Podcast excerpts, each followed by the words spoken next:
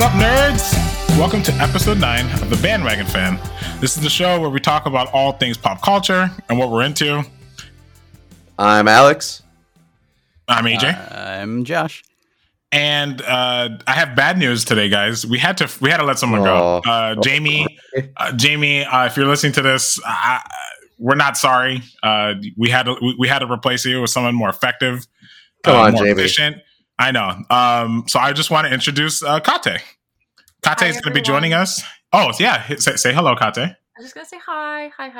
Hi. Hey. He's taking over as producer. She's riding our ship. So let's start nerding out and checking out what's going on. Guys, have you seen the Cuphead trailer?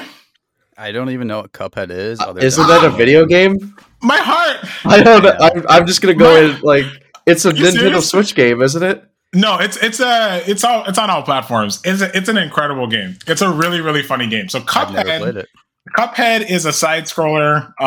It basically is about two cups, if I remember correctly, who make a deal with the devil. And when you make a deal with the devil, monkey paw, the devil has you like running on all these like crazy errands. And so it's about these two cups trying to get their soul back. But it's like, it's really like, it's so funny because of how cute, like cutesy it's drawn. It's drawn in like that Mickey Mouse, almost like a, what was it's the OG? Like the Steamboat Willie. Yeah. I've seen. Thank you.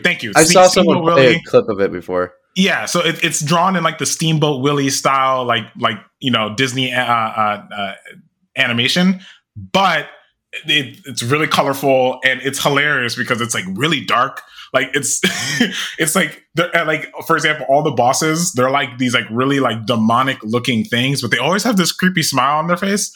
If you haven't played it, it's really, really fun. That I don't know. If it's on Game Pass, I'll play it. Otherwise, I probably won't.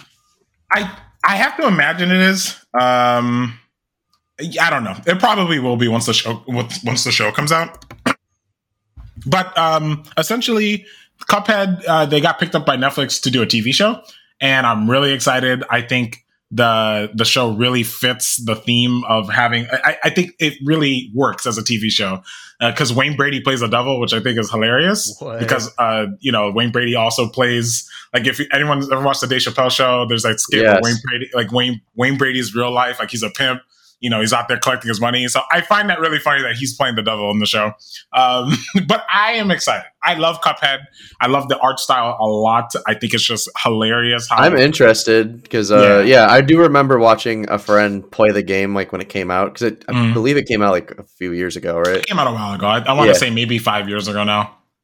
Yeah. So I think if you played the game, play the game. Or if you haven't played the game, play the game. If you are interested...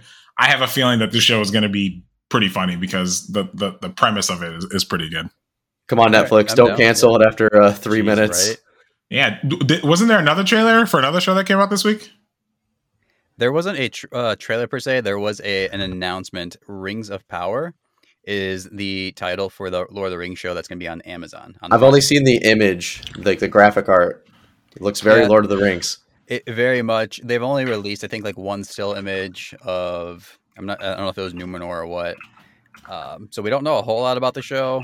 There's been, different announcements about casting and whatnot. So I did see that the expected budget, because I think they already know it's going to be 5 seasons. Right. So the expected budget is going to be $1 billion, which $1 billion is. What'd you say?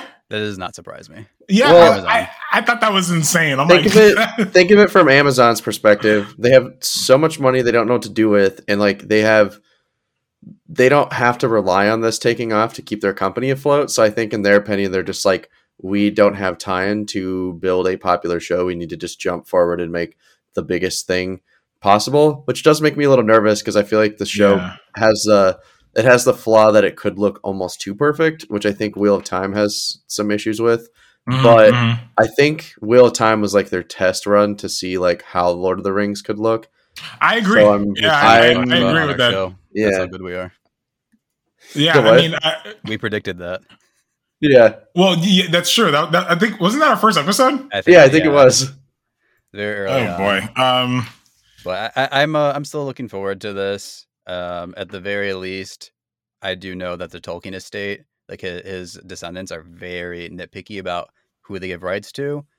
They seldom will okay projects. There's so many projects that have been rejected by them. So I have a feeling the show will be at least decent because of that. What's his son, Christopher? Does that ring a bell? He died last year, I believe. Oh, I was saying he wrote a lot into Lord of the Rings lore, so it would have been cool to have someone like him giving his opinion on it. He was. Is like this the family? Editor. Is that the family lineage? Like every child's like, all right, well, you know, you're 5 years old, Tommy. You got to start writing your first Lord of the Rings fanfic. So get to it, buddy. You got 3 books to write. Well, what's wild is like he didn't really write a whole lot. It was more of taking his dad's unfinished works, or there's a lot of retconning, and so he would take care of doing that stuff, which isn't like to diminish what Christopher Tolkien did. It just goes to show like how expansive massive, it is. Yeah, and expansive his father's work was. It's people don't understand like how big that whole Middle Earth thing is. That's cool. That's like young Dirty Bastard taking on Old Dirty Bastard and rapping with Wu-Tang for a few years.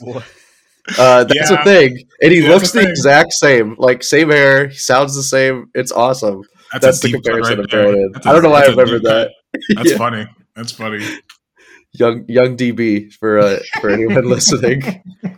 But yeah, the only thing about the Lord of the Rings show is there was a controversy about in the casting, like they were calling for people to do like nude scenes. Which is I would do a nude scene for Lord of the Rings for free. I'd volunteer. I know you would. I just want to throw that out there. It might be for like the creation story of like when elves and humans were created or dwarves or whatever. I was under the impression that it was rumored that there are sex scenes because again, HBO wants to make this their Game of Thrones. Wait, Amazon, you mean? Right? Yeah. Sorry.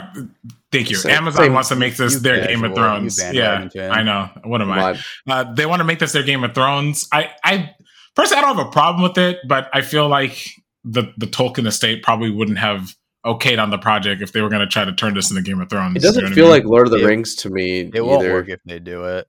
And like case in point, The Witcher season 1, whole lot of nudity. Season 2, no nudity, not needed. Yeah. And I think they were just like, this isn't what people want. It's like, yeah, we could have told you that. I just don't think nudity fits with Lord of the Rings because it's never really, to my knowledge, been there. It's never been a focus. It's never been a... Yeah. It's HBO's tactic. HBO has this thing where they figured out long ago this ancient secret that sex sells. And so, like, a lot of their shows just throw, like, titty and penis, like, in your face just for, like, either the shock value or just for, like, the...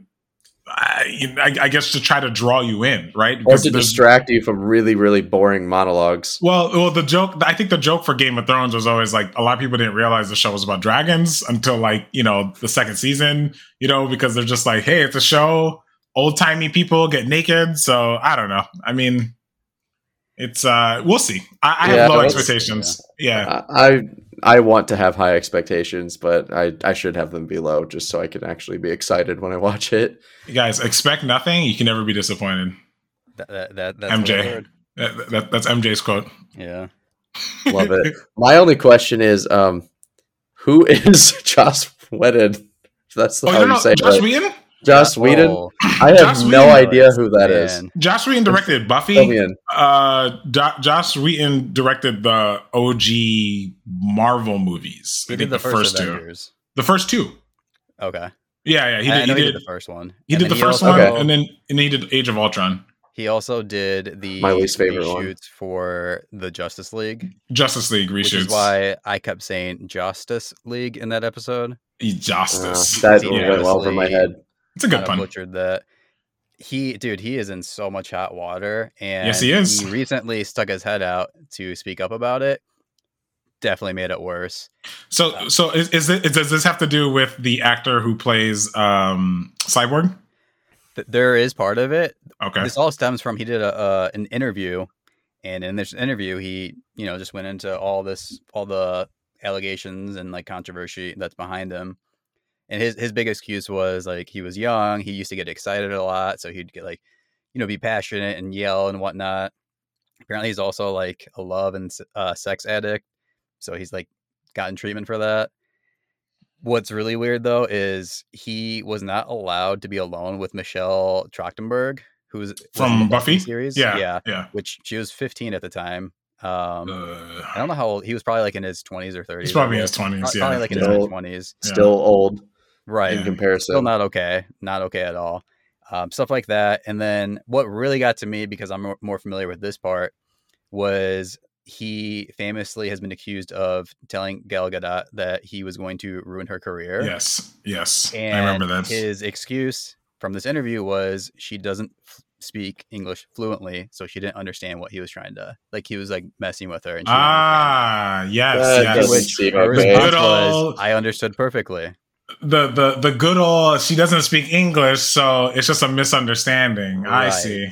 And then the last thing is Ray Fisher famously was the heart of the Snyder cut.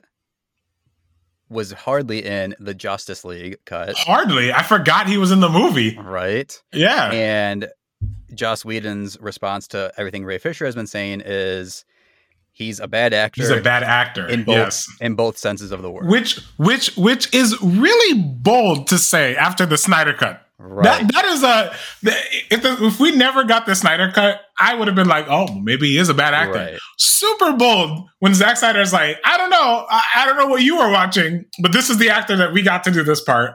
So yeah, it's a little messy. It's a little messy. It is, and he stuck his foot in his mouth big time, man.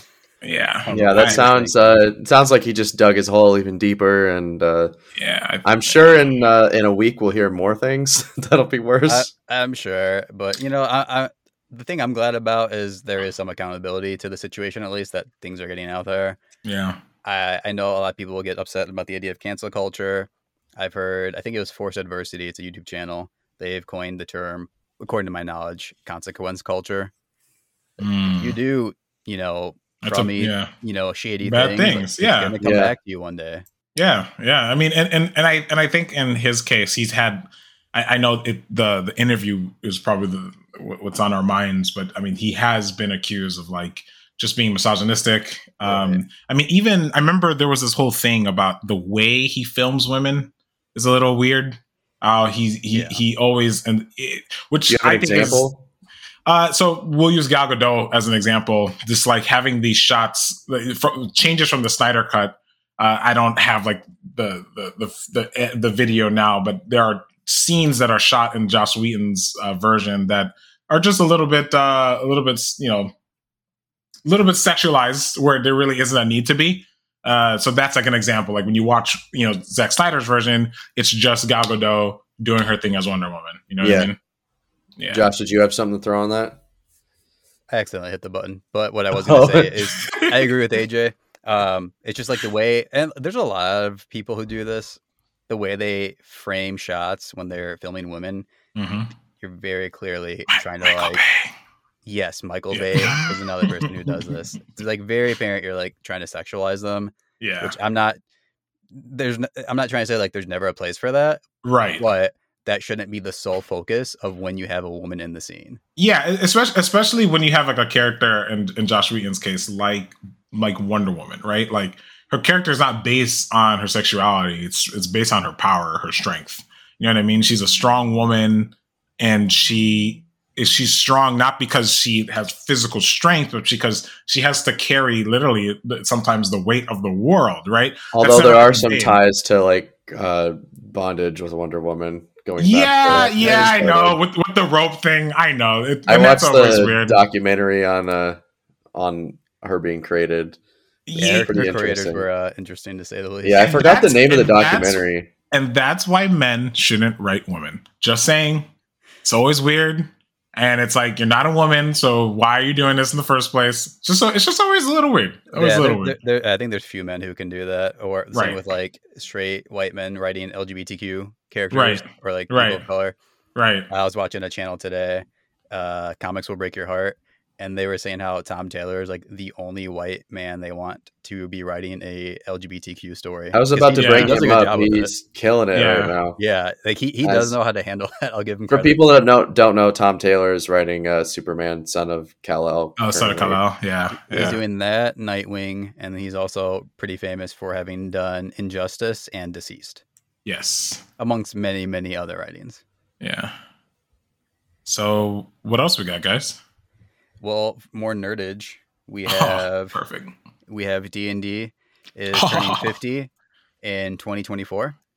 Really? And, right, which, you know, that's a ways off, but what's interesting is they announced that they'll be making a new addition to the game. Oh, when that happens. That's cool. I should probably play the first edition of the game before I jump in. No, actually don't play the first edition. Don't, yeah. D&D has, so if you're an OG player, you will have very different opinions on this. Fifth edition, which is the current one, I believe, is it's a lot more simplistic, and that's the edition I have been able to play like all of two times because it's hard to find a consistent party. Yeah, well, we had fun when we did. We did. Yeah, but yeah, they're gonna make a sixth edition, which it'll be very interesting to see what they're going to do with this. What changes? Yeah. Cool. I'm all for some change. In my personal opinion, they should just make a game, but that's neither here nor there. Like a video game. Yeah. They made one. It's not very good. Oh, I know. They made like Neverwinter Nights, which is, I think, it's kind of based on it. It's a two-pack of cheeks. Yeah, it's really bad. Yeah. Okay, let me rephrase too. I'm usually okay with change, but not always in the sense of, you know, like a big merger happening recently. You mean a monopoly? Allegedly. Yeah. There's a little company called Microsoft. I heard those guys. Yeah, they're not that big, but, you know, a couple people know them. And they decided to buy a medium-sized /small video game company called Activision and Blizzard, which maybe you've heard of. You know, nuts. World of Warcraft, Tony Hawk, Call of Duty, Candy Crush, I'm pretty sure. Like Candy Crush, right? Yes, yeah. They've got, like, every form of it. I don't know how this was a monopoly. Allegedly. So, just to put it out there. Yeah, I mean, just to put it out there. Or so I've heard. It won't be considered a monopoly only because there aren't laws. Josh and I talk about this all the time that, like, you know, old people who run our country have no idea what is happening on the internet. There aren't laws that protect digital services the same way, you know, you can say, oh, there's a monopoly on electric companies. You can't have all these electric companies. You know what I mean? These old people have no idea what's happening. They don't care. They don't know. They don't care. So everyone who says that it's a monopoly, maybe, but who's going to stop them? It's the FTC, I'm pretty sure, has never tried to touch their feet in matters of video games. Otherwise, the ESRB wouldn't exist. So I think legally it's a monopoly, allegedly. Yeah. But yeah, because like Adrian said, there's no laws on the books for this. There's no laws. Yeah, there's no precedent. They could do whatever they could buy every other gaming company. No one would be like, I don't understand. I could still play Candy Crush. Right. You know? Quick tangent. Like, if you're a millennial, please get into politics because the older generations don't know how to handle this stuff.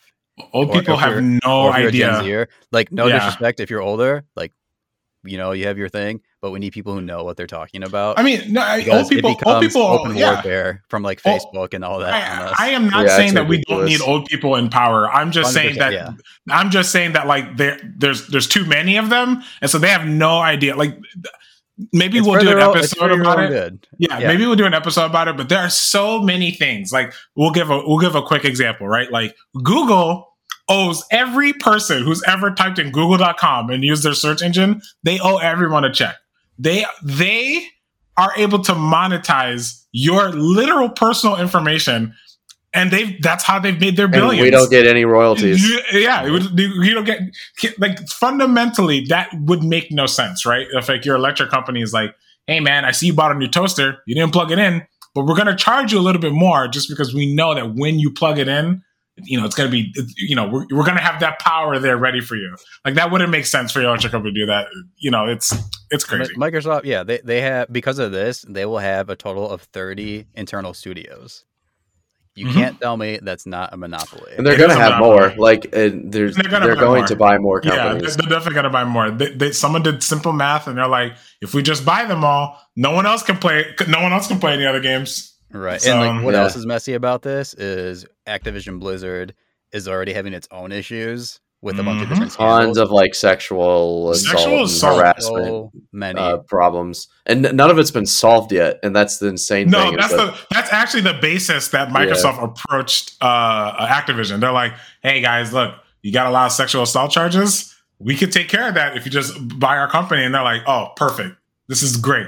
So that's one of the reasons why they sold, which is like, scummy. If you're unaware and you're a gamer, Activision Blizzard, their CEO was asked to step down by 1,000 employees. Yes. That says a lot. That's got to be like the majority of their staff. If you are a gamer, look into the studio. Bobby Kotick is an evil dude. He's an evil guy. Sucks. Yeah. I'm going to call it out. He can fight us on the podcast. Let's go. I'll fight him in real life. Let's get Jake Paul. You know what? I will fight him on the phone, dude. I will fight him King of the Hill style. Oh yeah! Oh, let's do that. Speaking of which, King of the Hill. Ever heard of it? Is that coming back or something? I heard it's kind of funny.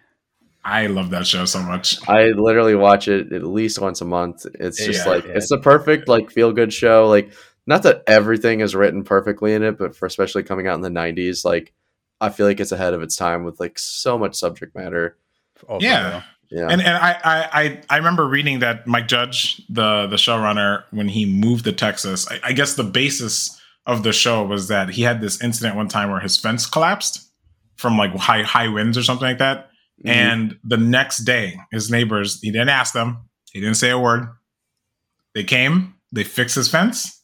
They all went back to their houses. They didn't say anything to him. What? And he just thought how crazy that was, that like he loved like the town that he lived in. Whenever he lived in Texas, Mike Judge is from. He's not. I want to say he was born like Brazil, or something like that. He wasn't born in America, which is interesting. Really? Yeah, it's Mike Judge and Greg Daniels, right? The showrunners, Greg Daniels. Sorry, Greg. But yeah, he was born in another country, so I don't know. What's up? Ecuador. Ecuador. Cool. Thank you, Kate. Yes, Ecuador. He was born in Ecuador. So I always find that so funny that, you know, he was born there, came here. But yeah, I mean, that's what the basis of King of the Hill is on. It's just that like that camaraderie and that like Texas, you know, and living in Texas, I can tell you that's how Texas people are, man. Like, you live here, you're one of their own, whether they like you or not. Like, you're one of their own. That's nice. It's authentic. Yeah. And for anyone who hasn't really watched King of the Hill, one huge issue I've always had is the animation is awful. I think it's one of the most uncomfortable animated shows. Like, to this day, as much as I love it, everything animated in that makes me cringe. I don't like their faces. I don't like the environments. It's an ugly show, but the writing is phenomenal, and it is like, you'll get used to it. Like, just give it like 5 episodes. You stop thinking about it as much, and like the script carries the show. Oh, yeah, sure. I mean, and I'll give them credit. It definitely. So I remember either reading or watching a video about this that Mike Judge actually drew those characters, like really like around the time he had to do his pitch meeting. So like that's one of the reasons. Yeah, that's one of the reasons why it's so like rough. Like, but also that's the artist's eye, right? That's part of the show. That's part of its show. It's just the way the characters are all drawn. It's unique. It's distinct and unique. You got to give it credit for that. Yeah, it's definitely, it's like a very classic show that I think a lot of people have a fondness for. Yeah, and still holds up. Definitely does. Did you guys want to say anything else before we move on? Yeah, one last thing is going into next week, we will be doing a Saga Spotlight. Nice. So we let our listeners know about that. Is it real? Like, is it actually coming out? Because like I can't be messed with again. I can't wait 3 more years. It is. Saga is coming back.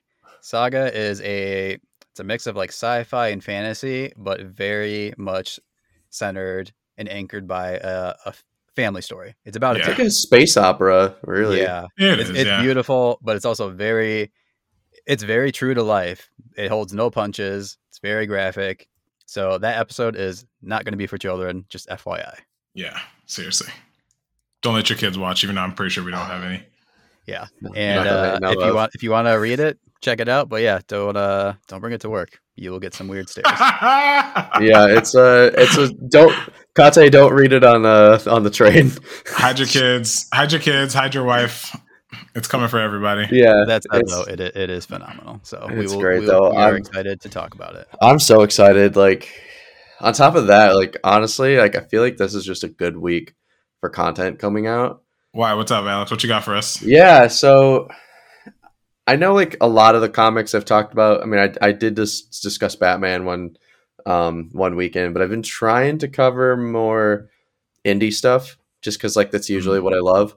But I feel like the past month, Marvel has just been killing it with their comics, specifically with Spider-Man. I think everyone's kind of been on the Spider-Man train with like the movie coming out. Are either of you up to date on Spider-Man issues right now? Like, have you read anything? No, I have not been reading, but because of people like Robbie from the Pop Culture Philosophers or Verno for them Cerebros, I loosely know what's been going on, but I haven't actually picked up any Spider-Man forever. Yeah, so honestly, like, I think Amazing Spider-Man, I think they're on issue 80 something right now, and that's too much for me. Like, I think it's 87. Yeah, even if it's good, I've heard it's been okay, which isn't like giving me much motivation to jump in. 86 issues is just too much to jump forward right now. For something that's okay. That's why I've been excited with like this new issue right now. It's a new run, like kind of continuing from a previous era, but it's technically a new story. You can jump in like me. I don't remember how many issues that are coming out, but I think it's only like 5. So it's just like, it's going to end quick. I love those just because like I don't have a lot of time in my day, and I'm still like reading and watching movies and skateboarding and whatever. So I'm not always thinking about comics. Josh, how do you say his name before I butcher it? How do you say his last name? Ben Reilly? Right. Okay. So just a little backstory.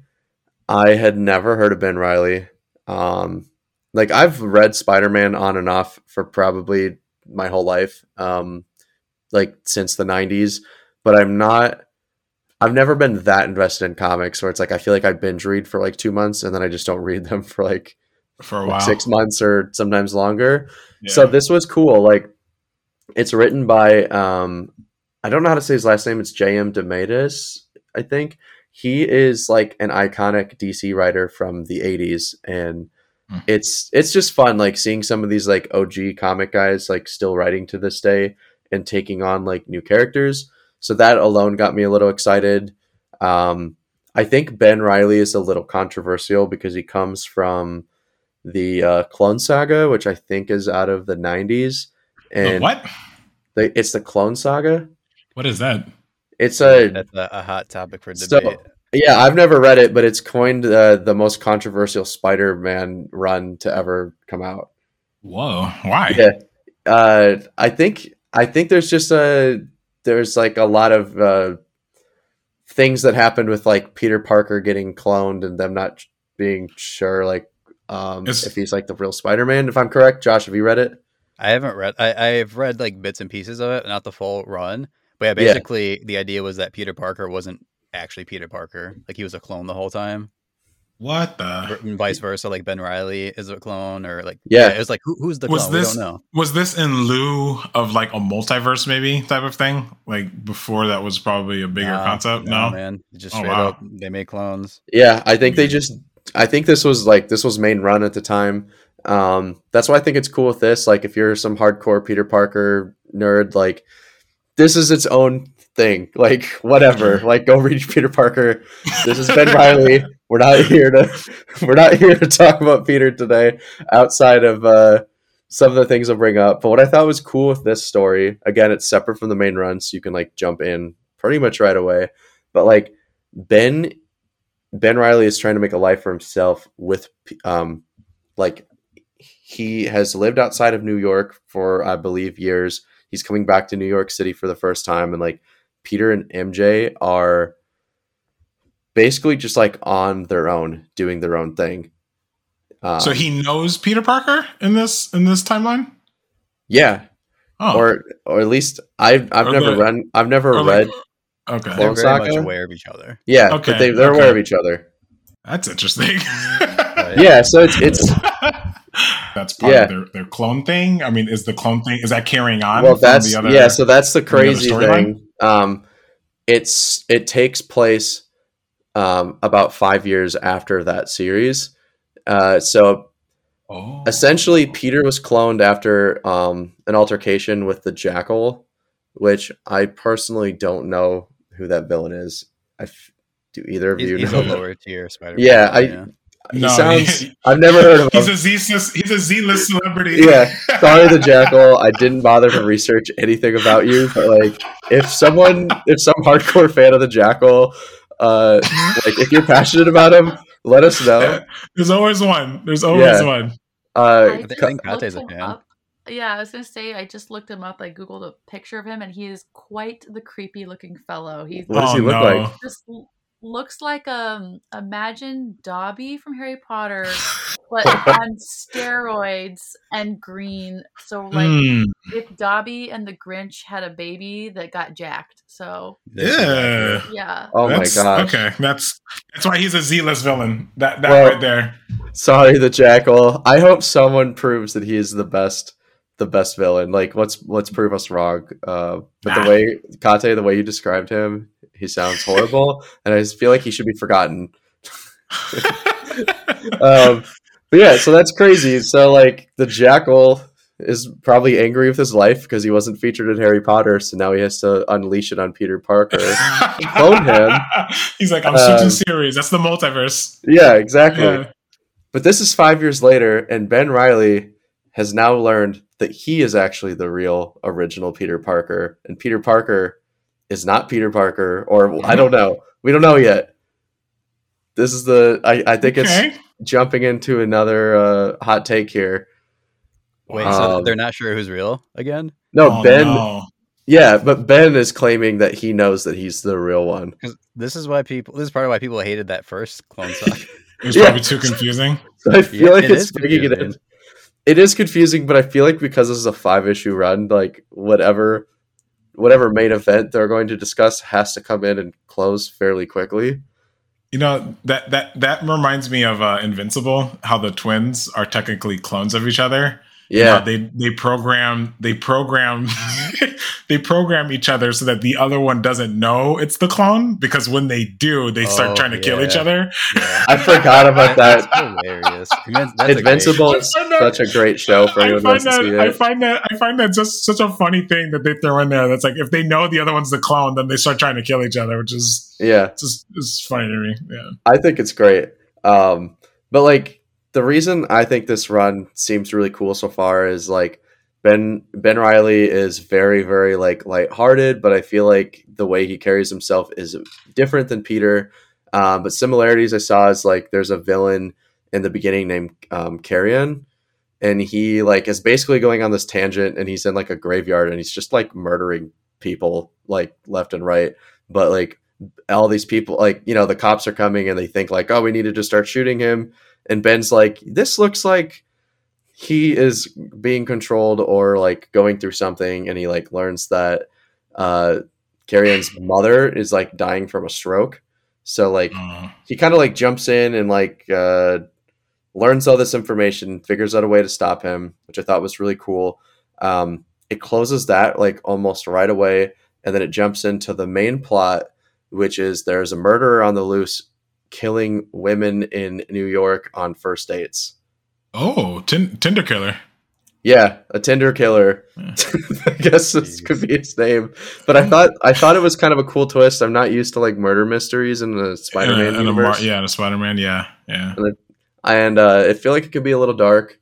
They have like a tie-in with the Scorpion, but like, we don't know why he's here yet. Okay. He could be just like some useless side villain, or he could be the main thing. But I feel like somehow he's going to like reveal some tie-in to the murderer, or be the murderer, Yeah, but I don't think it is. I mean, it could be a clone of the Scorpion. I don't know. Clone stories get so sloppy. So yeah, I don't know. Right. Who knows? They do, but I'm going to give this run the benefit of the doubt, especially because it's like an OG writer. Yeah, I think it has a lot of potential. I thought this first issue was really cool. Most people I've seen that have been discussing it have been kind of on the same page of like, this is really awesome so far, but it's about one issue from just, you know, completely destroying itself and being terrible. So hopefully it holds up, man. Yeah, let's give it a shot. I'll keep everyone updated, even if I don't cover it in full. I'll at least give maybe a quick 30-second recap on. So Ben's garbage right now. I'm sorry. I was like, issue 4. He died. There's nothing left to cover from this. Issue 5. I'm like, turns out Scorpion was actually Scorpion the real Spider-Man. Peter Parker. Yeah, he's the Peter. And he combined himself with the Jackal. Stupid. So stupid. Yeah, it has potential to be dumb, but let's see how it goes. All right. Yeah. Yeah. Well, keep us posted. Guys. What's your rating for it, though? For this first issue? Mm-hmm. Yeah. I'm giving it, honestly, a 5 out of 5. Wow. Yeah, that's why I'm like, I'm going bold. The writing was really... Never give perfect scores. Never give a perfect... That's a rookie score, bro. That's... No, I... Again, though, because it's the first issue, it could change. But this first issue, I wouldn't have changed how they wrote it. Nice. Yeah. Okay. Cool. Yeah. And I like that they're bringing in villains that I've never heard of. Like I like all the A-listers, but it's cool to read up on somebody who's a little unheard of. A Z-lister. Yeah. A whole new world. Yeah. Revisiting some old stuff. Bring it on. What do you got, AJ? Yeah, guys, have you guys ever heard of this game called Final Fantasy? What's that?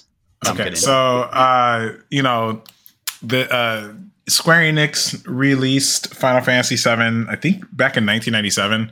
Back when it was Squaresoft? Yeah, Squaresoft. Yeah, that's a deep cut. I remember as a kid, I was heartbroken because my cousin lent me back then, by the way, for our younger viewers, games used to come in discs. And when the game was too big, it came in multiple discs. So they don't know what a cassette player is. But when you got to a certain point in the game, you had to take out the disc and put in the next disc. It was pretty wild. But my cousin had given me the Final Fantasy VII disc set, and I was really, really gassed to play it. I put it in. First disc didn't work, so I couldn't play the game. So I played many other Final Fantasy games, most recently Final Fantasy 15. Loved it. I thought it was great up until the third act, which is total cheeks. It is horrible, and it almost made me not want to beat the game. I hated it so much. It was like you playing this really fun game, and then the last third of the game just turns into this literal dungeon crawler. Besides the point, I totally agree. I loved that game until that. I had to think about it for a second. My mind. I almost threw my controller because I'll never forget this for the rest of my life. It's not fun at that point either. If you remember, it's about the first part of that dungeon crawling segment. It's about 4 hours, and so I remember being like, okay, I'm just going to finish this mission and go to bed. And it's 2 a.m. I'm like, this was the worst thing I ever experienced in my life. And I never wanted... I almost just stopped playing the game, honestly. Thanks for bringing back terrible video games. Terrible memories, yeah. So with Final Fantasy VII, I'm not going to go into the history of it. It's a long history. But to make an abridged version of it, they made this game, this video game. A lot of people consider it to be one of the greatest video games ever. It has an incredible story, and when you think about how they made that game back in 1997, it's pretty wild how they made such a impactful story with basically using a calculator to code the game.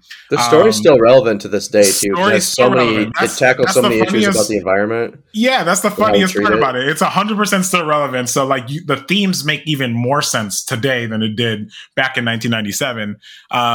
But essentially, when the PlayStation 3 came out, Sony made a tech demo to demo the graphical power of the PlayStation 3, and they used Final Fantasy as that tech demo. People lost their mind. They're like, oh my God, they're making a remaster of Final Fantasy. And Sony's like, yeah, or Square Enix is like, no, we're not doing that. That's going to cost too much money. Really? Fast forward to many years later, they approached one of the original designers and writers for the game, and they're having him make a multi-game remake of Final Fantasy VII. So that's how we got here. It finally came out for PC. I don't have a PlayStation. I play PC and Xbox, so that's what I decided to play it on. To give like a really like, you know, this game is only 6 hours of the story of the original game. So the original game is 36 hours. This game takes place within the frame of the first 6 hours. I mean, the original at least. Yes, but they milked it out to 40 hours and they added like every character gets a backstory and they added much more context to like the first 6 hours of the game, which I was pretty like weary of before I started. So I'll just be like summarizing and recapping like just this game. I'm not going to go into the whole story. That would probably have to be like a spotlight episode type of thing. But essentially, the game is about you play as Cloud. He is a mercenary for hire. He's like a super soldier. He's basically Captain America with a sword instead of a shield. A big old buster sword. Big old sword, okay? Big old anime sword. And you are hired by an eco defending group. They're labeled as terrorists, but from their perspective, they're defending the Earth from the big bad company. And so the game is about, you know, your missions as you're trying to incapacitate the operations of this big electric company. But lo and behold, there's like a lot of like backstory, right? Cloud has like a really mysterious past. He is constantly being visited with visions of a former, like a former soldier. Soldier's the name of the program he was in. So he's constantly visited by a former soldier who he assumed was dead through visions, and he doesn't understand why. Throughout their operations, they make the big bad company mad. The big bad company decides to commit mass genocide and basically frame the eco-terrorist group as the ones who committed the genocide. And in that, I guess you could say, atrocity, they kidnap one of the friends of the eco-terrorists, who turns out to be part of this like proto-human race thing. This like the original humans, basically. And so the second half of the game is basically you trying to save her from this big bad company. So from that description, you're like, okay, I mean, it sounds generic. Again, it's only 6 hours of a very long and complicated story. And again, remember this plot's like the plot is almost 20 years old at this point. 20 years old. And like, I was trying to explain it to my wife and she just looked at me like I was insane, but it's a really good story. I gotta be honest with you guys. This was one of the best games I played since Red Dead Redemption 2. Wow. It was incredible.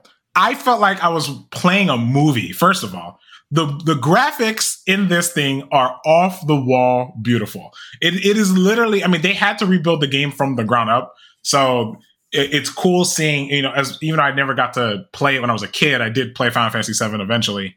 And so like, it's cool to see how they took 2D images and just absolutely like made it like full of life. I thought that was really cool. Yeah, this game used to be like just polygons, essentially. Polygons. I mean, like if anyone remembers, like Super Mario 64, that's what all the characters looked like. Like they had no hands; they just had like diamond fists. You know what I mean? Yeah, like it's crazy what they did then and how the game looks now. So in terms of graphics, I think the game looks absolutely stunning. The combat, they move from turn based. So for those who don't know, turn based is like Pokemon style. Like you click a button and then someone does something. They changed from that to like where your every button press has an actual action, so you can dodge, you can use your spells. I thought the combat felt fun. It's a little clunky because you can sift through like the characters. You can change and control any of the characters, so I felt like it was a little clunky doing that. But other than that, the combat is great. If you've played if you played Kingdom Hearts, it copy and pastes that combat system from Kingdom Hearts, except you can control the other characters.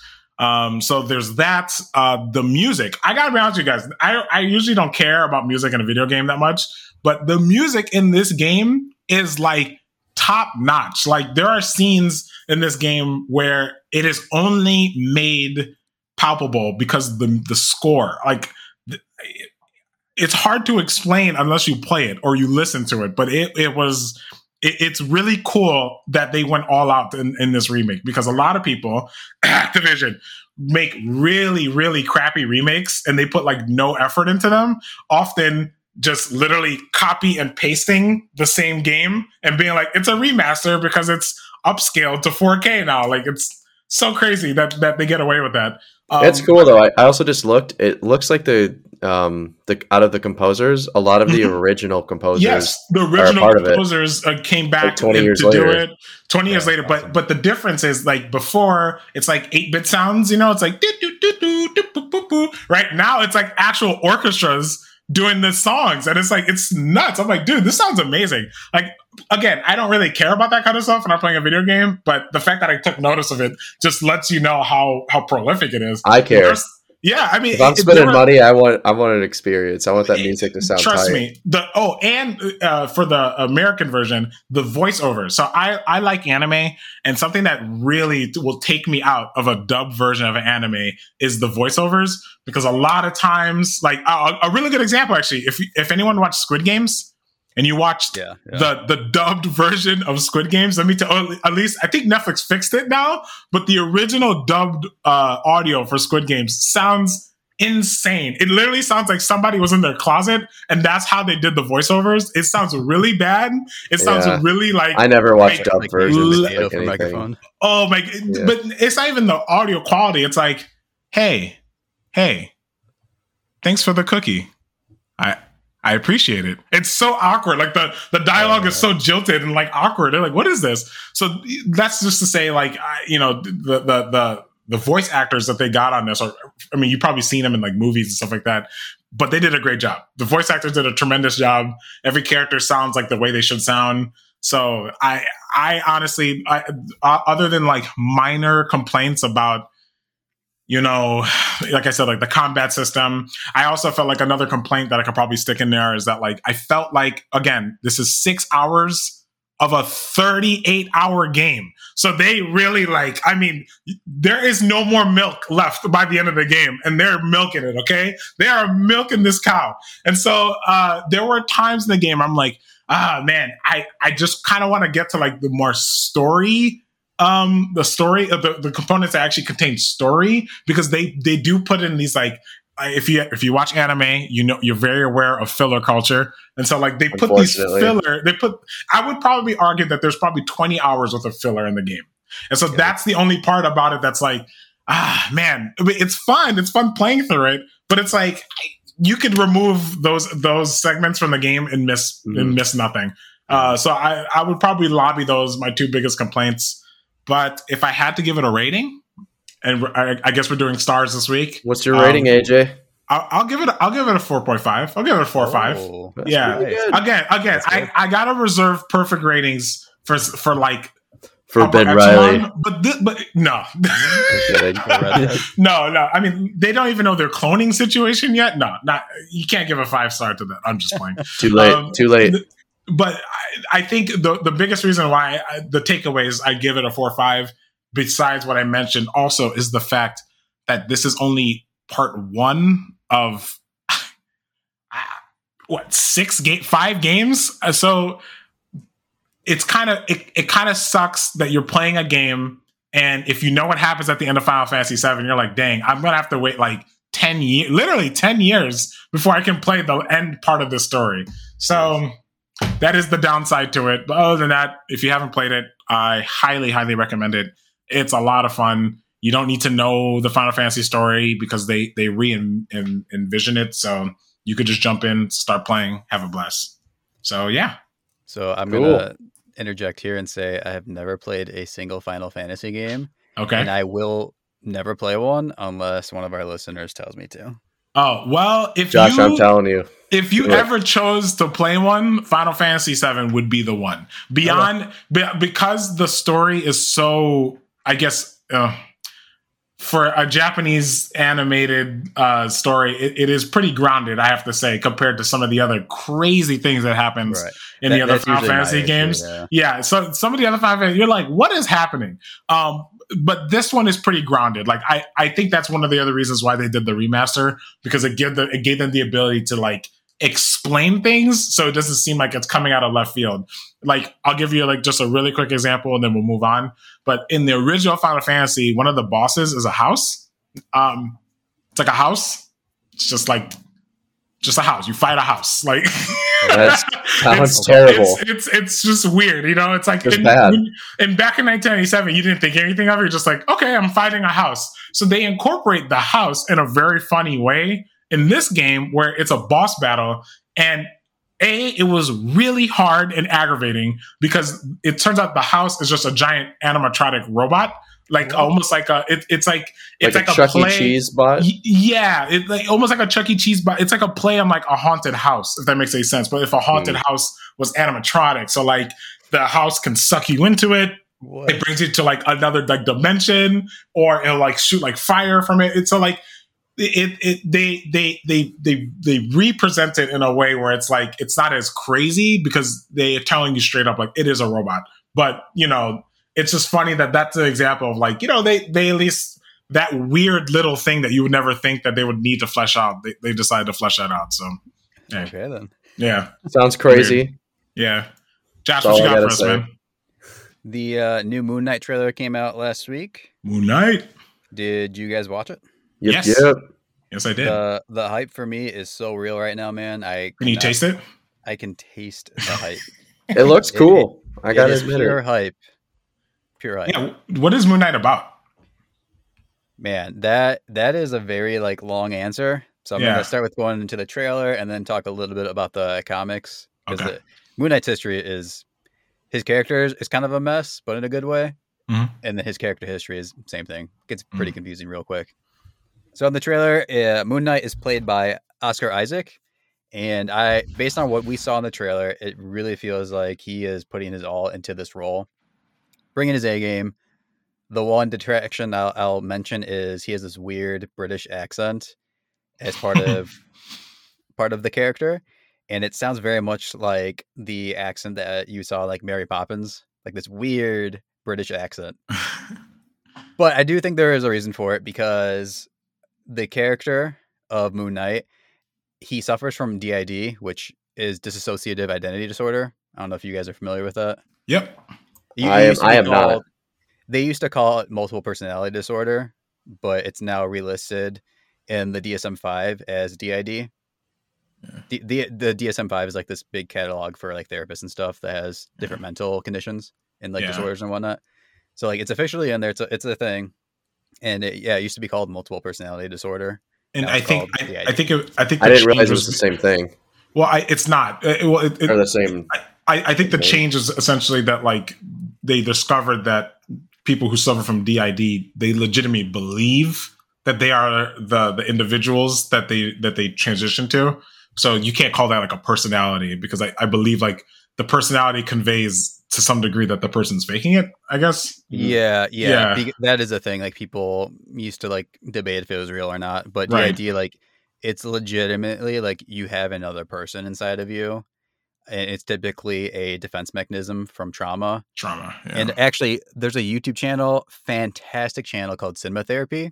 It's a filmmaker and a therapist, and they will talk about and discuss movies through that lens. They did a video on DID focused on Gollum from Lord of the Rings. And really, really cool. I watched it. I think it came out last week, so it was perfect timing for the Moon Knight trailer. So that Mark Spector has DID. And yeah, it's very rare. It affects less than 1% of the population. And in the case of Moon Knight, there's three main personalities in the show. I don't know if we're going to get these three, but you have Steve Grant, who in the comics is a wealthy businessman. In the show, it looks like he works at a gift shop in a museum. So pretty big change. I'm curious if we'll see him like get his fortune throughout the series, or if they're just totally going on a different take with this character.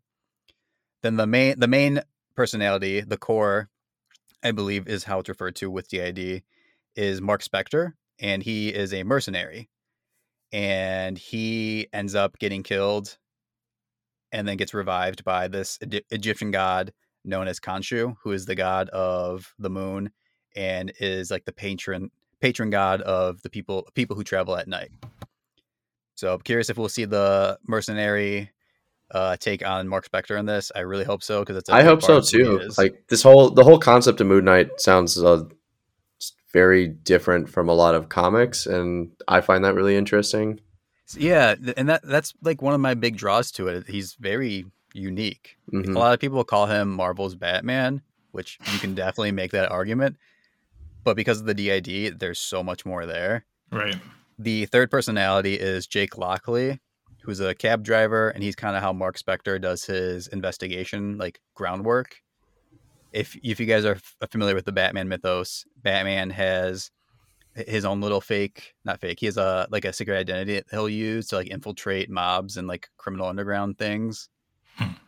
And it's same idea. You know, he uses this, Mark Spector uses this personality to kind of gain information on like what's going on the street level. Mm-hmm. So curious to see like how much of these personalities we'll see and like what the take is going to be. Yeah. The costume that we saw looked like a mummy, right? Yeah. I figured that's what it was kind of. Yeah. Very. The costume reveal is pretty cool though. Right. The reveal was cool. A lot of people are taking issue with it because it just is very different from the comics. I guess my one thing to that is I'm hoping then we get a lot more of Egyptian culture and mythology influence in the show. If they're going to be going with like that mummy wrap look, I really hope it's not just like, oh, mummies are from Egypt, we're going to give him mummy wraps. That sounds like the plot to a Scooby-Doo villain. It would just be very lazy, and I don't know if cultural appropriation is the right word. It would just feel very lazy and not authentic to me, which would take me out of it right away. Right. I feel like Marvel. I feel like Marvel, even if that already has happened, they would probably write something in to protect themselves. Yeah, so. In this day and age, with a company that size, I would hope they're going to be careful of that. Yeah, because then you also have the thing of like this. I mean, Oscar Isaac's Guatemalan, so shout out to Guatemalans. Pretty cool. Hey. There's already, you know, issues with I don't know if he's like, I think he's half Guatemalan, so a half Guatemalan guy who may or may not be Jewish playing a white Jewish hero whose patron god is an Egyptian god, which Egypt is in Africa. So like there's a lot of problematic things that arise from that already. Yeah. So in this day and age, I would hope and think Marvel kind of has a plan of how to deal with that. Maybe the joke would be that one of his identities thinks he's Jewish and the other one thinks he's from Africa. I mean, like, well, I just looked. Oscar Isaac. It looks like he's Uncle Ruckus style, you know. Yeah, it looks like Oscar Isaac is half Guatemalan and half Cuban. Oh, I didn't know he was Cuban. I knew he was Guatemalan, or at least, yeah. Apparently, like he might be part Jewish. It's not been confirmed though, because I know a lot of people are a little upset that he was cast rather than a Jewish actor being cast, because there aren't that many. How many Jewish superheroes can you guys name? Zero. Honestly, I can think of him and Ben Grimm from the Fantastic Four. I don't even know who that is. The Thing. The Thing. Okay, I didn't know he's Jewish? Jewish. Yeah, he is. Yeah. Oh, see, I didn't even know that. And like, I'm not Jewish, so like, I don't have that a stake in that, and like, don't understand that experience or that outlook. But my question is it people of Israeli descent that are annoyed about that, or is this an issue? Man, who knows? That white Twitter is taking upon the shoulders to crusade for. That's actually it could be that one, and just like a quick tangent. Like, if you're one of those people, like, unless someone's asking you, don't do that. Yeah, because I have a feeling that most Israeli people could probably care less. They're probably more focused on, like, you know, protecting their borders and their conflict between Palestine. Mm-hmm. So I kind of feel like it's one of those things where, like, I don't think the Israeli people are very frustrated about this. Like, I guess that's more along my point. Yeah. Kate, you want to chime in? Yeah, so I was just reading a little bit about this, and apparently Oscar Isaac says that on his dad's side, he does have some Jewish heritage. Oh. And a lot of people online are saying, like, you shouldn't have to quantify how much is someone of something to count as that. That thing. Is, yeah. And so I'm from what I'm seeing, there seems like there's people who are saying he's not enough. And there's the other people who are saying it shouldn't matter how much. It shouldn't matter. If he's saying that he is this, then we need to believe him and just accept it. I think I agree with that side of it. Well, I can understand. I mean, can you imagine if they replaced, I can't remember the actor's name. I'm so sorry. Yeah. Thank you. Chadwick Boseman with like, I don't know, with any other white actor. And then he's like, well, I'm from South Africa. So like, you know, I'm African, you know, that I mean, I think it's that kind of sentiment that like people are like, well, why are you casting this as, you know, a role for the only rare Israeli character? And it's the person not even Israeli. However, I will say that again, I mean, it's, do Israeli people care? That's my question. Are they offended? That's all I want to know. Like in the comics, he's not from Israel. His dad was a Holocaust. I don't know if he survived the Holocaust or if he fled from Europe during the war. Yeah. And so it's like, he's not even from Israel. Like he's just like a European Jewish person. Yeah. And, so like, and that's the other thing too. I mean, he could, I don't, I mean, I think, you know, it's a very nuanced conversation. Yes. Yeah, but like my big takeaway is like back with like the whole Latinx thing, like none of the Latinos in my circle use that word. My wife never heard of it. My wife never heard of that term before. Yeah. They want to be culturally like sensitive, which I appreciate, but like check to see like what people want and don't speak for them. Yeah. I agree. Yeah. It reminds me of, people who champion for like the wrong type of things in terms of like social justice. Like I can think of like, shortly after a lot of the Black Lives Matter protests, we started to have this thing where like people in Hollywood were like, oh, I voice a black actor. I can't do this voice anymore. And I thought that was kind of strange. I'm like, well, I mean, this isn't the type of equality black people want. We're not asking for people to lose their jobs, already have it. You know, it's just like, that's not the equality people are asking for. So I can see that. Also going back real quick on Jewish comic book characters, there's surprisingly a lot of big ones. Really? I'm not going to name all of them, but here's a few. Hal Jordan, Green Lantern, Batwoman, Harley Quinn, Sandman. Harley Quinn. Harley Quinn. Okay. Yeah, Harley Quinn. Which you said, Batgirl or Batwoman? Batwoman. Which was it Kate Kane? It doesn't say. It's I'm looking on Wikipedia. Quicksilver, Scarlet Witch, like it's the other ones that look a little smaller to me. Magneto. I was just surprised. That one makes sense. Yeah, sure. Yeah, that's true. Yeah. Films. But Hal Jordan, I don't know. I did not know that. That one surprised me the most. Yeah. Wait, is that the black one? No. Who's the black? He's my favorite Green Lantern. Oh, that'd be funny if he was the Jewish one. That'd John be Stewart? Funny. Yeah. John Stewart, yeah. That was always my favorite Green Lantern growing up, by the way. Cool. That's new canon now. John Stewart is black Israeli. Yeah, real quick, Alex, if you're a John Stewart fan, the current Green Lantern does a lot of cool stuff with him. I've heard. I actually just added it to my like want list because I've heard that this is like one of the coolest Green Lantern reads in a while. It's a lot of fun. But going back to Moon Knight, Ethan Hawke is in this, which his character is very interesting. Man, he is going to be playing a character named Arthur Harrow, rather than people thought him going to be Randall Spector, Mark Spector's brother. Mm-hmm. Arthur Harrow was only in one issue of Moon Knight, Fist of Khonshu #2 from 1985. Which don't you own that one? I do, and I always thought it was gonna be worthless, but the spec market's hot. Maybe it'll be worth something. It might be added slab too. Yeah. Now I did. Didn't one of the actors die on the show already? Gaspard, I think you pronounce it UEL.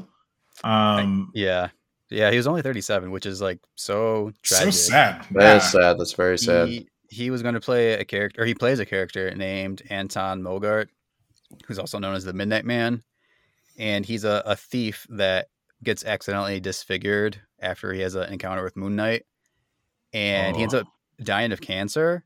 But before he dies, he trains his son, who his son actually becomes a partner of Moon Knight's at one point. Okay. But then, unfortunately, he becomes a villain as well. He becomes a villain. Mm-hmm. So, yeah, very, very sad. Because he died the week the trailer came out. Wow. So, I mean, just very sad. Sad news for that. Going back to Ethan Hawke real quick, though. He said his character was inspired by David Koresh from Waco, Texas. I don't know if you guys are familiar with that. Oh, dang, dude. That's kind of messed up. That gives you an idea of where they're going with that character. What that character is going to be like. Yeah. Going off of Ethan Hawke, he is.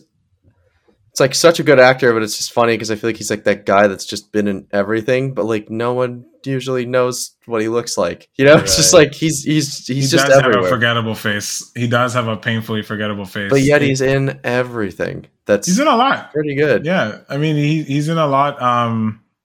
Wasn't there like a website where it would try to like tie you into like movies or try to tie any person in like the seven. Wasn't it called like 7 Layers of like Ethan Hawke or something like that? Well, I can't remember what it was called, but like they do that for all sorts of celebrities. Yeah, but essentially like that was like the thing. There was like a website, you type in an actor's name and it would show you like how many like links that it would take you to get to. I think it was Ethan Hawke. I could be forgetting it, but probably. Yeah. He's been in a lot of stuff, needless to say. Kate, what do you have to say? Are you talking about the 7 Degrees of Kevin Bacon? Thank you, Kevin Bacon. Yeah, that's how forgettable Ethan Hawke's face is. Yeah. I cannot remember the difference between those two actors. I always get them confused. But he's so good. That's the crazy thing. He is a good actor, though. He is a good actor. So bizarre. So, Thank you, Kate. Is people on Twitter were saying how the accent by Oscar Isaac was really distracting, as well as Ethan Hawke's wig. I don't think it's a wig. That's what his actual hair is. I think that's his hair. I'm pretty sure that's his hair. And I didn't notice a wig. They called him from whatever cabin that he was in, and he was like, "Oh, okay, I'll be a cult leader." That cult of personality, like the hair matches. Yeah, so we'll see. I mean, this is not the first time the MCU has done a cult, right? If I remember correctly. They kind of did one with Daredevil. With Elektra. That's what I was thinking of. Yeah. This one looks like it'll be like straight up like Waco, Texas cult type of thing. Almost like Far Cry 5. Like yes, yes. Well, so let's see how it goes. I'm willing to check it out. I'm really excited for it. The trailer came out at the same week of a new issue of the Moon Knight comic series. Cool. Which is currently being done by Jed McKay and Alessandro Cappuccio. Okay. So I'd recommend checking that one out or the run by Jeff Lemire. If you're not familiar with the character and you're interested in reading some of the comics, either check out Jeff Lemire's run that he did a few years back or the current one by Jed McKay. I'm pretty sure the Jeff Lemire run is 2016. That sounds right. Between 2014, 2016. I think 2016 is correct. And what's cool about this run is right off the bat, Mark Spector is in therapy. So the Avengers have their own therapist that they use just for themselves. And so Mark Spector, some really crazy stuff happened in the past with him. So he's in therapy right now, which is awesome. Therapy is good. Everyone should do it. Go to therapy, kids. I'm going to get off my high horse before I fall off of it. Yeah. But anyways, Mark Spector has set up, he calls it the Midnight Mission. It's like his like church, more or less, his like NGO nonprofit in the city. Yeah. And his whole purpose is to protect and provide for his neighborhood. And so he fights different things in the night, kind of like Blade, like vampires and werewolves and all that stuff. And you also have this new character called the Hunter's Moon and another one called Zodiac. And the Hunter's Moon is the other Fist of Khonshu, because Mark Spector is called, or Moon Knight is called the Fist of Khonshu. Okay. And it's all there's other fists. There's two fists. Hunter's Moon, who is a new character. Yeah. And what's cool about that is it kind of just lets you know what kind of pantheon we're dealing with here, where we got like Moon Man. Through the Judeo-Christian tradition, you hear about the hand of God. Right. Like Khonshu uses a fist. Like, right. He's gonna knock you out, type of thing. I can't wait for the collaboration movie, Moon Men. Moon Men on Earth. Moon Men on Earth. I'm here for it. Yeah. Which I did mention Blade. I'm also curious if we'll see him in the series at all or any hints to him. I am so happy that they got Mahershala Ali to do that because I think that's awesome. Did you know he has a kind of a secret cameo in Eternals? Yeah. Oh, I do now. I didn't want to bring it up last week, but yes, he does. Well, okay. I saw it. If you haven't seen it yet, Alex, it's all right. You might not notice it. Just that it's very subtle. Very subtle. So anyway, I'm wondering if we'll see Blade both in this comic series at some point and the show. But going back, the one of the really cool things about Moon Knight is he has DID and his mind, it's debatable if he already had DID or if it was caused by his mind coming into contact with Khonshu. Mm. And so you get to explore that throughout the comics. And something about Moon Knight is he takes a beating constantly. Like, it's the amount of punishment his body can take is inhuman. Like Rocky Balboa style? Literally like Rocky Balboa. Nice. He just gets knocked down again and again, and he keeps coming back. And in the most recent issue that came out, it starts off where the first page is four panels across, and it's this bar, and people are just chilling, having a good time. And it's this bar where like C and D list villains hang out, from my understanding. And Moon Knight just walks in. Everyone gets real quiet. There's no dialogue. And then he sits down and he's like, yeah, he's like, I know I've known about this place. Like, it's not a secret. I've just have never had a reason to come bother with you people. And he's like, let's get something straight. He's like, I am not Spider-Man. I'm not the Punisher. He says, they represent the extreme ends of the same costume spectrum. He says, I'm Moon Knight. And you all know that means one thing. No one in this bar, including myself, knows precisely what I'm capable of. Ooh. And everyone's just sitting there listening to him say this. And that's awesome. He adds, I beat the Avengers. Imagine what I could do to any one of you. Because he did, he took on the whole Avengers by himself. I'd be like, I'm out. I'm good. Right. And so he's like, he talks a little bit more. He's like, I'm going to leave you with one word, Zodiac. And then he just leaves. And Zodiac is a new villain that he's looking for. And so that's his way of saying, if you know anything about him, you better tell me. Yeah. And so, yeah, Moon Knight is not playing around. If you think otherwise, you will catch these hands. Catch those hands. It's on site. On site. Yeah, he's not playing around. He will protect his neighborhood. Yeah. I like that. So I'm excited. I'm hyped. It looks cool. This seems interesting. So, I mean, anything has got to be better than Hawkeye. I mean, am I right, guys? I'm not even willing to watch it. Read the Matt Fraction and David Aja run if you want Hawkeye. Just I don't know. But, I'm talking about the show. I'm talking about the show. I'm saying, the show. Don't watch the show. Yeah. Go read that run. Yeah. Well, watch the scenes with Alakwa Cox as Echo, and then nothing else. Oh, no. And what's her name? Yelena. Oh, Yelena. Yeah. Florence Pugh. She I'm just going to skip it all. It just looks like Florence Pugh. Florence Pugh is the best. I love her. Yeah. She's great. Those two women, though. I'm all about it. But that's all I got for Moon Knight, guys. I'm excited for it. Yeah, it sounds awesome. I give the comic a 4.8 out of 5. 4.8? Oh, my gosh. Yeah. Let's just get real specific here, Josh. Didn't have a lot of action. And the artist was different. There was a guest artist, so. Okay. All right. I'm still excited. Yeah, that's cool. Let's see where it goes. I think that's it for the show, guys, right? We're getting on out of here. Let's get I'll allow it. Yeah, all right. Now that I have permission from AJ, I could I can finally leave my chamber and go outside for the first time in 10 hours. Hey, say that out loud. Yeah, I wasn't supposed to say that out loud, but since I'm here, if you subscribe or like anything on our socials, AJ might let me out more than twice a week. We'll see.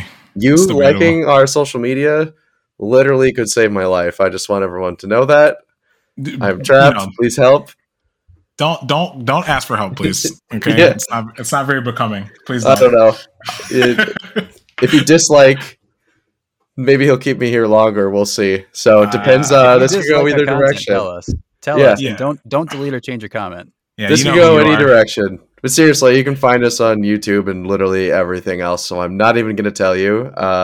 Thanks for listening. We will catch everyone soon. Bye.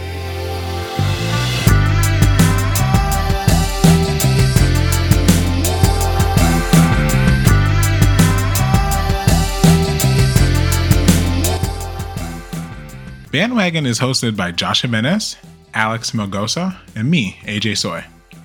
Our show is produced by Kate Smith and edited by yours truly. Our theme song is Lush Waves by Taylor Lewin of Underscore Audio. Thanks for listening. We'll see you soon.